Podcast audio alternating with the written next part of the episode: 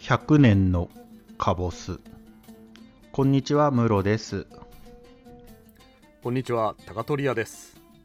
高取屋さんこんにちは こんにちは。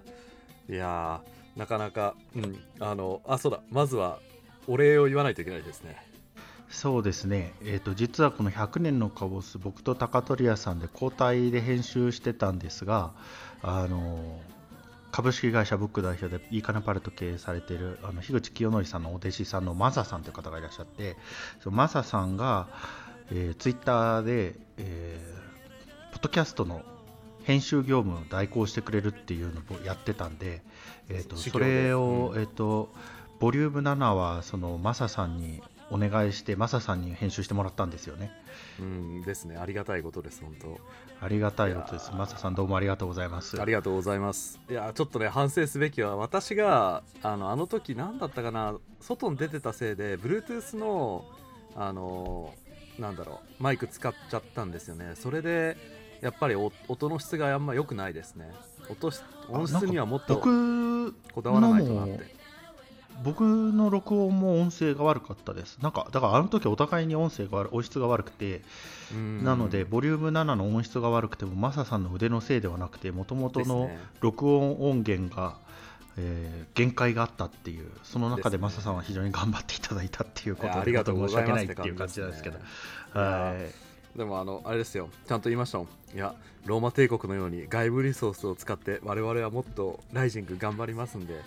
なんかねそれこそチーカマ事変からこう伸びが著しいダラジオにね挑まなきゃいけないのにそのリソースを使って我々がこうねあの戦おうという。そうですよはい。うん、あの樋口清則さんと弟子のマサさん2人でやられてるダダラジオ。ダラジオっていうラジオがあります。あそうそう。はいはい、あれのボリュームは7か8ですよね。で、チーカマの事変っていうのがあるんですけど、そのチーカマの事変の中で、マサさんがあの師匠の樋口さんのチーカマを勝手に食って、すげえ怒られたっていうのを 話やってて、で、ぼあの高田龍さんと僕の方で、あのマサさんにチーカマをちょっとプレゼントさせていただいたんですよね。お師匠,、まあ、お師匠に。送り送りつけたようなもんですけどねぶっちゃけ言うとはいそうそう送りつけてあの師匠にこうお詫びできるようにちょっと送りつけさせていただいたんであの、はでダラジオが結構流行ってるみたいなんですよね。あの評判がいいんですよね。ダラジオ、あれです、今ちょっと見たら、ちいかまの事変はもう9巻ですね。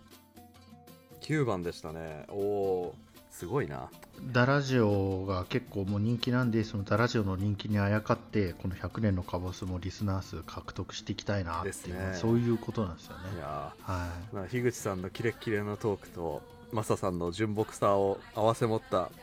ね、それぞれの違う感じの噛み合い方があるんですけど、なんか我々の場合はなんかね、あの、どうなんだろう混ぜるな危険じゃないですけどなんか独特のテイストの大分県民が集まってやってるような感じですからね。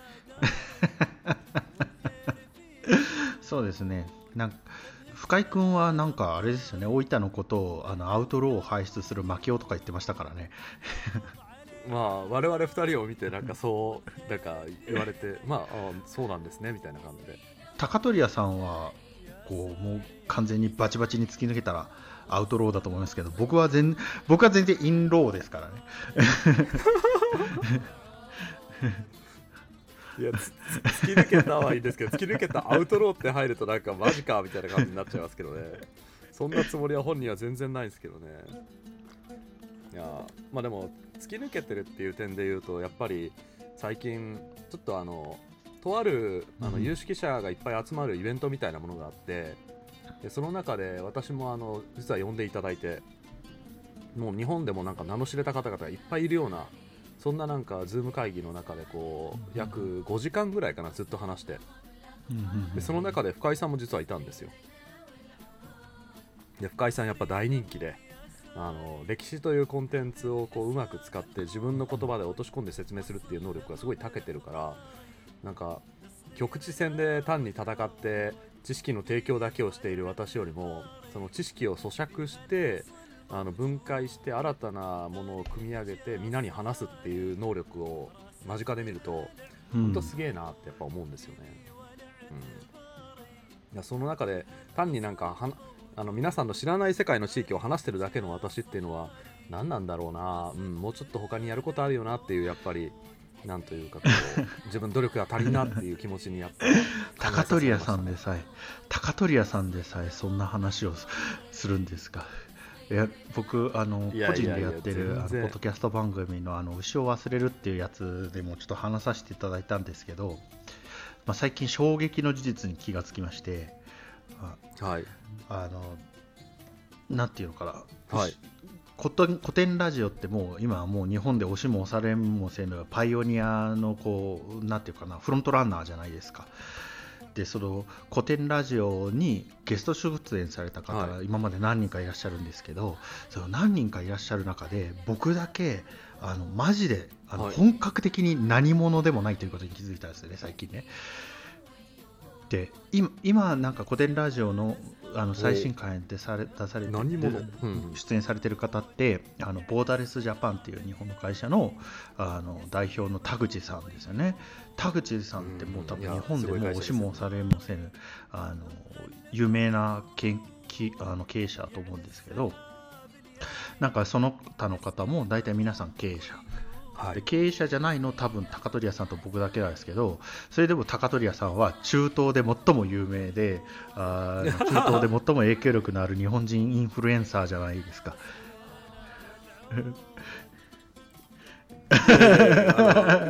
大分県民にしてください最後。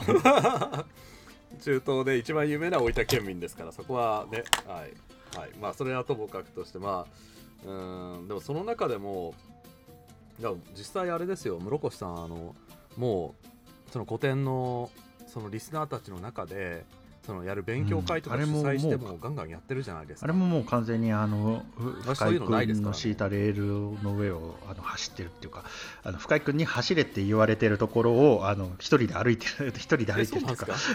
そう 本当はもうレールを敷かれてるからちゃんと走らなきゃいけないのにそこをあのちょっととぼとぼ歩いてるっていうぐらいなもんですからなんかもう大したことをやってるわけじゃないんですけどもう本当だからね古典ラジオのそのリスナーコミュニティで今高取屋さんに紹介してていただいたようにあの、まあ、ゼミみたいなのをやらせていただいてるんですよね僕の方で。でそのゼミをやらせていただいてる中で、まあ、僕がまあ先生役っていうか、まあ、主催みたいな感じでやらせていただいててであの有料でお金も頂戴してるんですよねでただこのやっぱ1回いくらっていうお金を頂戴して、まあ、皆さんにこうあるなんていうかな物の見方っていうか物の考え方っていうか何かっていうのを、まあ、シェアさせていただくっていうことをするんだったらあのねやっぱもっとすごい素晴らしいやり方ってあると思うんですよね、い、い先生も他にもいると思思いますし、まあ、放送大学とかの単位を1単位だけ買ったりとかしてするだけでもなんか僕と話すというよりもだいぶいいと思うんですけど、まあ、その中で、まあ、僕の話聞いていただいてもう本当に恐縮っていうか、あのもう恐縮の至りなんですよね。本当に。はい。まあそうですよね。誰がそのあの何を話すかっていうところのその誰がっていうところって結構、うん。その大きいファクターっちゃファクターなのでうん。まあその自分がそう専門家で例えば私も思うんですよ。あのドクターも取ってないなんか中途半端ななんか現地でちょっとわちゃわちゃやってきただけがだけの私がこんなこと話していいんだろうかっていうやっぱ気持ちに苛まれることってやっぱあるとありますね、はい。でも高取屋さんはその間実務っていうかちゃんとこうやられてきて僕なんかあの大学に残ってただけで結局ドクター通らないで出てるので本格に的に残ってたことを悪く言うのはダメですよ。本格的にもう何にもやってない人間なんですよね。だから いやまあそういうのもあってうん。あとほらはい。もう一方でなんか21世紀っていうかインターネット時代ってなって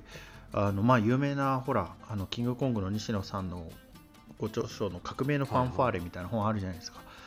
あのはで多分あああれとかの中でも言ってたと思うんですけどやっぱコミュニティ作ってそのコミュニティからお金もらってでなんかあのみんなでいい感じにこうなんていうかなお金回してみたいなこと書いてあってであのそれって今すごい一つのビジネスモデルだと思うんですよね。でそういうなんなんていうのかな、こう言い方悪いかもしれないですけどなんかうぞうむぞうっていうかなんとなく自分はこれができる人だとあのインターネットで喧伝してでそのなんか自分のファンみたいなのを作ってでそのファンからお金を取るシステムみたいなのがやっぱり一つのそのモデルビジネスのモデルとして今立ってると思うんではい。なんかそういった中でやっぱ自分が似たようなことやってるっていうのにもやっぱ渦ましさを感じてうん。おお大丈夫かなみんな大丈夫かな俺みたいなのを感じますね。いや大丈夫です。それはですねあの発信をしている人間は正直誰もが抱えてるんじゃないかなとわしは思ってます。あなるあーなるほど。だといいですけどね。いやうん。まああのなんか続けて生産性のあることをまあ言い続けるっていうことがあの樋口さんも言ってましたけど続けることに意味がありますと。で続けないと、うんうんうんそんなん単になんか作ったアカウントになんかちょちょっと話が載っただけの宇宙のゴミですみたいなこと言ってたのをうんなるほどなとは思ったんですよやっぱり、うん。だから宇宙のゴミをですねね。うん。宇宙のゴミを我々はですねあのこう積み上げてですね形にしていってですね一つのこううん衛星レベルまでこうしてこうぐるぐるどっかの世界の中を回り続けるという、うん。はい。まあ、衛星で衛星がライジングすると恒星になるわけですからね、はい、あ惑星か。惑星からの恒星か、うん。はい、こうまあ、本を読むとお釈迦様はこの悩みを持ってたっぽいなって思うんですよね。けどあおのナザレのイエスはあの高取屋さんに言わせたこのあの大工の息子たれはあのこの悩みあんまり持ってなかっただろうなって思ってるんですよね。あー俺まあニートニート持ってなかったねってなかった。やっぱその辺が良かったんです。あーなるほど ニートはそうか、そうか、ニートはその悩みを持ってないと、やっぱ王族はその悩みを持つっていうことは、やっぱこのあの育ちの良さと関係があるっていうことです。うーんだと思いますねややっぱね底辺ニートかあの王族ニートかによってマインドは絶対違うんですよ。まあまあそのなんかちょっと大きい話になりましたけど、はい。そのまあ、その中でその自分のなんかあの、まあ、我々がある意味その先生とか、うんうん。あのまあ、とある人が言ってたんですけどポジションが人間を作るっていう話をするんですね、うんうんうん。その祭り上げられてなんかコンスルになったとかその将軍になったとかまあ現代でいうと部長になった社長になったからこの人はこうなってこうなったんだよみたいなうん。その祭り上げられた結果うまくいって大成功した人まあもちろん失敗した人もいるんでしょうけどうんうん。だからある意味この先生っていう立場に置い自分の身を置いてしまったからには最低限これぐらいやらなきゃまずいよねみたいななんかそういうプレッシャーって絶対あると思うんですよ。う。ん。お金を取ってるんだったらこういうの情報とかこういう価値提供しなきゃみたいな。うんうんだからそこが自分を押し上げてくれるっていうのはすごいあの自分の中のプレッシャーとしてはいいと思いますね。うん。うーんなるほどですね。だからあの先生役やったりなんか書いたり、なんか発信するっていうのは同時に多くの人の目から見られてるわけでうん。それに対して本当に自分は価値が提供できてるのだろうか。まあ価値っていうのはその人それぞれなんで別に自分の中で自己満プラスなんか正しい情報自分が正しい世界から見ても正しいんじゃないかなっていう思う情報をいかに展開できるか。それにかかってると思います個人的には。うーんなるほどですね。でなんかこのあの古典ラジオのゲストスピーカーの中であの僕だけ何者でもない問題を深井君にぶつけてみたんですよね。ほう。はいはいはいおう。直接。直接。いや僕だけ何者でもないんだけど本当に良かったのかなみたいな話をしたんだけれどもなんかその時に深井君が、あの面白いことを言っていてで深井君にとっては古典ラジオっていうのは深井君がすごい価値があると思っている人文学とか、まあ、リベラルアーツとかあの教養とか、まあ、いろいろな言い方をしてると思うんですけど、まあ、深井君が言うところの人文学のセンスみたいなものがこれからの社会でどれだけ大事かっていう話を、まあ、深井君は皆さんにあのなんていうかなこうお伝えしたいっていうのはあると思うんですよね。でそれは一方で現在の社会ではその法律とか経済とかそのいわゆる自然科学の諸学問と比べてその人文学っていうのは非常に軽視されてて役に立たないもんだと思われてる。と、けどこんなに役に立たないと思われてるもんが本当は役に立つんだよっていう話をしたい。でそれは、あのこんなにあの現代の社会では箸にも棒にかかってないこの僕があの実は見方を変えると非常に面白いんだよっていうのを同時にやりたかったっていう話を深井君がしててで僕は非常に感動的な話だなと思ったんですけどそんなに僕のことが好きなんてこいつみたいな感じですぐ感動したんですけど。ダメダメさ最後でね最後でちょっと吹き飛びました でもああの同時に深井君がいやでもこれ例えばあのななんていうのかなオカルトとか信じてる人と同じだよねみたいなこと言い始めてオカルトとか信じてる人が言ってることと同じだよねっていう隠された真実を世界に知らせめたいという欲求。けどその隠された真実が本当のことかどうかは何の確証もないし あの何の後ろ盾もない。だから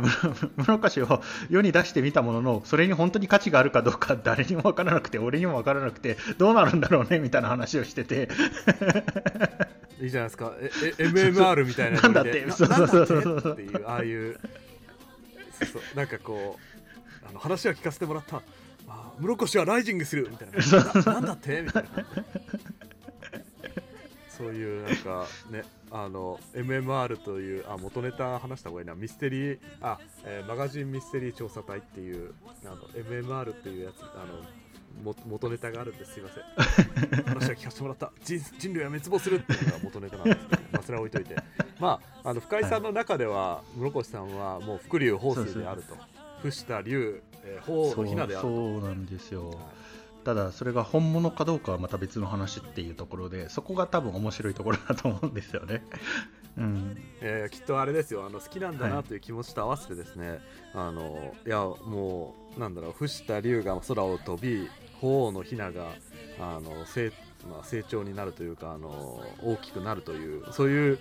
期待も抱いてのことなんだと思いますけどね。ありがたいことです。ありがたいことです。うんね、値する人物かどうかっていうのはこれからの僕のこう心がけ次第っていうところもあるので難しいところですよね。うーんえー正直、まあ、何をもってしてその深井さんのあの期待に応えたかどうかっていうところは何とも言えないんですけどね。うん、それもそれもあります。でも高取屋さんは今後もうあれなんじゃないですか。もうライジしていくってあそういえばあの高取屋さんがやられてるあの個人ラジオの中トークもはい、大ヒット上上映中みたいじゃないですか。大ヒットなのかな？なんかあのなんだろうポッドキャストのなんかあの表面に出てきてびっくりしたことありますもん。あなんか出てるとか思いながら、今もう日本で言えば「あの鬼滅の刃」か中トークかっていう感じらしいじゃないですか。うわそれはね日本ちょっと ちょっと離れすぎて。いやまあじ呪術廻戦っていう新しいやつも流行ってるんですよ今。そうなんですね。もうすでに置いていかれてる。いや置いていかれてるわけじゃないですけどね。はい。まあうんそうですね。まあありがたいことになんかピックアップというかあのなんかちょこちょことなんか露出が出てきて本当ありがたい話だなと思いますしあのそろそろなんかあのちょっと問題にな問題作じゃないですけどあのぶち込もうかなとも考えてるので、某あの某山まるまる出版さんがツイッターでちょっと炎上しかけたのってご存知ですか？いや知らないです。えっとですねあのイラン紙イランに関する本を出あの出したんですよ、うんうんうんちょうど、まあ、それが面白くてイランの本なのに出版されたその後ろの,、うんうん。あの第一版第一項なのかな。その出るじゃないですか、はいはい。その後ろになんか、はいはいはい。発行発行年月日が書いてあるじゃないですか、うんそれがですねクリスマスなのがちょっと笑ったんですけど。う んクリスマスにイラン紙の本出してるよこの会社とか思いながら 狙狙ってんのかとか思ったんですけど、まあ、それは置いといて。でそこがツイッターで宣伝出した時にそのアラビアンななんだったっけなアラビアンな空気をなんかこう持ってる国イランみたいなことを言い出したんですね。ペルシアですから天ね下の天下の まるまる出版がえ何言ってんの？みたいな感じでちょっとびっくりしたんですね本当に、うんさすそこあなた方そこ間違っちゃいけないよみたいな そういう事件が起きたんですよ。その本出版して多分イランのそのペルシャ的な部分がそのアラビアンナイトみたいなところとうん。多分クロスしてその伝えたんだと思うんですよ。けどはい。ねそれ書いた先生にはめちゃくちゃ怒られたでしょうけどあのいやもうその前にねツイッターでウルトラなんかこうい一部のそういうのにうるさい人たちから猛攻撃食らって即削除してましたけどね。でも日本日本で日本でやっぱそのペルシャとアラビアが違うっていうのとか結構やっぱあんまり認知されてないんじゃないですか。そうなんですよね、うん、シラハザードとかあの名前、うん。あの名前とかもそもそもなんかこう絶対アラブじゃなない名前、うん。あの例えばシンドバッドなんて絶対アラビア語で言いませんからね、うん。あのまあ、まあシンド地方の人って意味ですからねそもそも、シンドバッド自体が。なんだろう中近東のこと分かってる人は絶対そういうことやらないんでしょうけど、うん。うんまああのちょっとうかつだったなって プロフェッショナルの人たちがまずいでしょ。ってうんだ。なんだっけシンドバッドってどういう意味だっけ？シンド地方シンド地方の風って意味かな、うん。だからインドの風か、うんから僕たちってやっぱりやっぱいろんなことを知らないですよね。中東のこともよく分かってないし、アフリカのこともよく分かってないしラテンアメリカのこともよく分かってないしあの、うん。まあこう世界の非常に広大な土地のことはあんまりよく分かってないまま、まあ、生きているみたいなところはあるので、うん。はい。まあ、だからどうしたっていう話じゃないですけどあのうんうん、そういうとこあるよねっていうことかなって思うんですよね。まあだから難しいとは思うんですけどね、だってここまであのなんか情報か情報が非常に溢れてるっていうか、非常にいろんなことの研究が進んできて、しかもどの研究にもめちゃくちゃアクセスしやすいっていう状況になってると思うんで、なんか全部を知るみたいな、もう事実上不可能になってるじゃないですか。はい。例えばその世界のその地理とか歴史とかに非常に詳しい人がいてもじゃあその人が例えば半導体の作り方にどれだけ詳しいかみたいな話もあると思うしじゃああのその鉄鉄の作り方とかその鉄の貿易とかがどうなってるかとかいう話どれだけ詳しいかみたいな話もあるしあのはい。すごいいろんなことが関連していろいろな地がすごい関連し合ってる世界だけれどもそれをなんか全部知って全部のことにプロフェッショナルになるっていうのは非常に難しくなってる世界だから、はい、まあ、ある程度のところでやっていかなきゃいけないとは思うんですけどなかなか、うん、そうですよね。ねだからといって、まあ、すこう難しいですよね。それそのラインをどこに取るかっていうことが。ううん。んだまあ私、うんそのラインで言うと私はなんか局地戦仕様の中近東の世界でなんかこう話ができる一応人間ですっていうところで置いてはいるので満足しなきゃいけないのかな。でもななんか欲張っちゃうんですよね。なんかいろんな人がなんかすごい話してるのを見るといや自分もこういうことできなきゃなああいうことできなきゃなってこう自分の中にプレッシャーがやっぱかかりますよ、うん。いやでもそれをどう解決付き合っていくかっていうところがうん。今の悩みかもしれませんね。でもなんかやっぱ高取屋さんお話を聞いてると中東区でもそうですけどあの古典ラジオの番外編でもそうですけれどなんか高取屋さんのスタイルがすでにあるような感じがあのすごいするのでなんかとてもうん中近東の、ななんていうかな局地戦仕様のようには思わないですけどね。あのあとは無責任に喋るだけなんじゃないですか、責任持とうとするから大変なんじゃないですか。いやあのね責任持たないとね首と胴が離れる可能性があるんで 気をつけてんすよ。あなるほどなるほど。リアルで。そうなんですよ。だから私だってこの前カタールとそのサウジアラビアが国交を回復した時本当ほっとしましたもん。うん。あのあんまりカタールのことを話せないしカタールの友達ともコンタクト取れないし、うん。あのカタールの友達が私のなんか投稿をリツイートしたら突然あのアラブ人から「お前はカタールの金に買われた卑しい男だ」みたいなメッセージが突然届いてなんか突然ディスられたりとか なえなんで俺こんな目に遭わなきゃいけないの？っていう時たまにありますもんマジで。かわいそうな何このもらい事故みたいな展開とか思いながら。うーん。ほんまですよね。びっくりしますもんやっぱり。それはちょっとはい気をつけなきゃいけないですよね、まあその我々は何者なのかって。でも私がすごいと思うのは他の人たちがみんなあのあのそれこそ樋口塾樋口さんがあの株式会社ブックの樋口清則さんがやってくださったあのうんうん、樋口塾っていうそのポッドキャストをみんなでやろうよっていうあの話になった時に、えー、とやっぱり発信をどんどんする人が増えたわけなんですよね。その人間関係だったり仕事の辛さだったりなんかパワハラ受けた話家族の話とか。でそれがどんどんこう回を重ねるごとに昇華してなんかこうエッジが効いてくるっていうのがなんとなくあるんですよ、皆さんの話とか結構古典ラジオの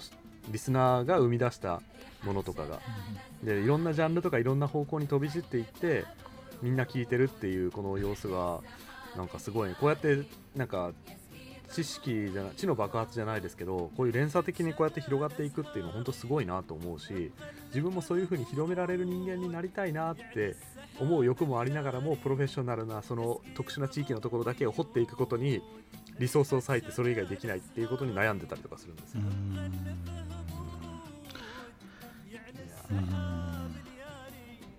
いやもうたなるほど。そうですね。樽を知るってのが本当大事なんですけどね。なかなか。なかなか難しいございます。いやー高取屋さんはやっぱこう偉いと思います。だって今すでに頑張ってらっしゃるのにこれ以上頑張ろうと思ってやっぱそこでもがいてらっしゃるかいらあの僕の悩みは、あの全然頑張りたくないけどもっと皆さんに愛されたいっていうただそういう話をしてるので。それそれ字面だけで見ると最悪じゃないですか。うん。いやでもたまに思うことあるんですよ、あの例えばその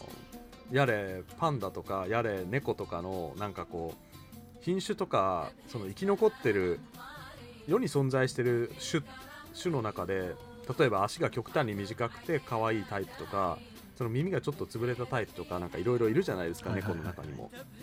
そういうのが今こうやってサバイブしてきてるっていう生き残ってきてるっていうのはその可愛さゆえに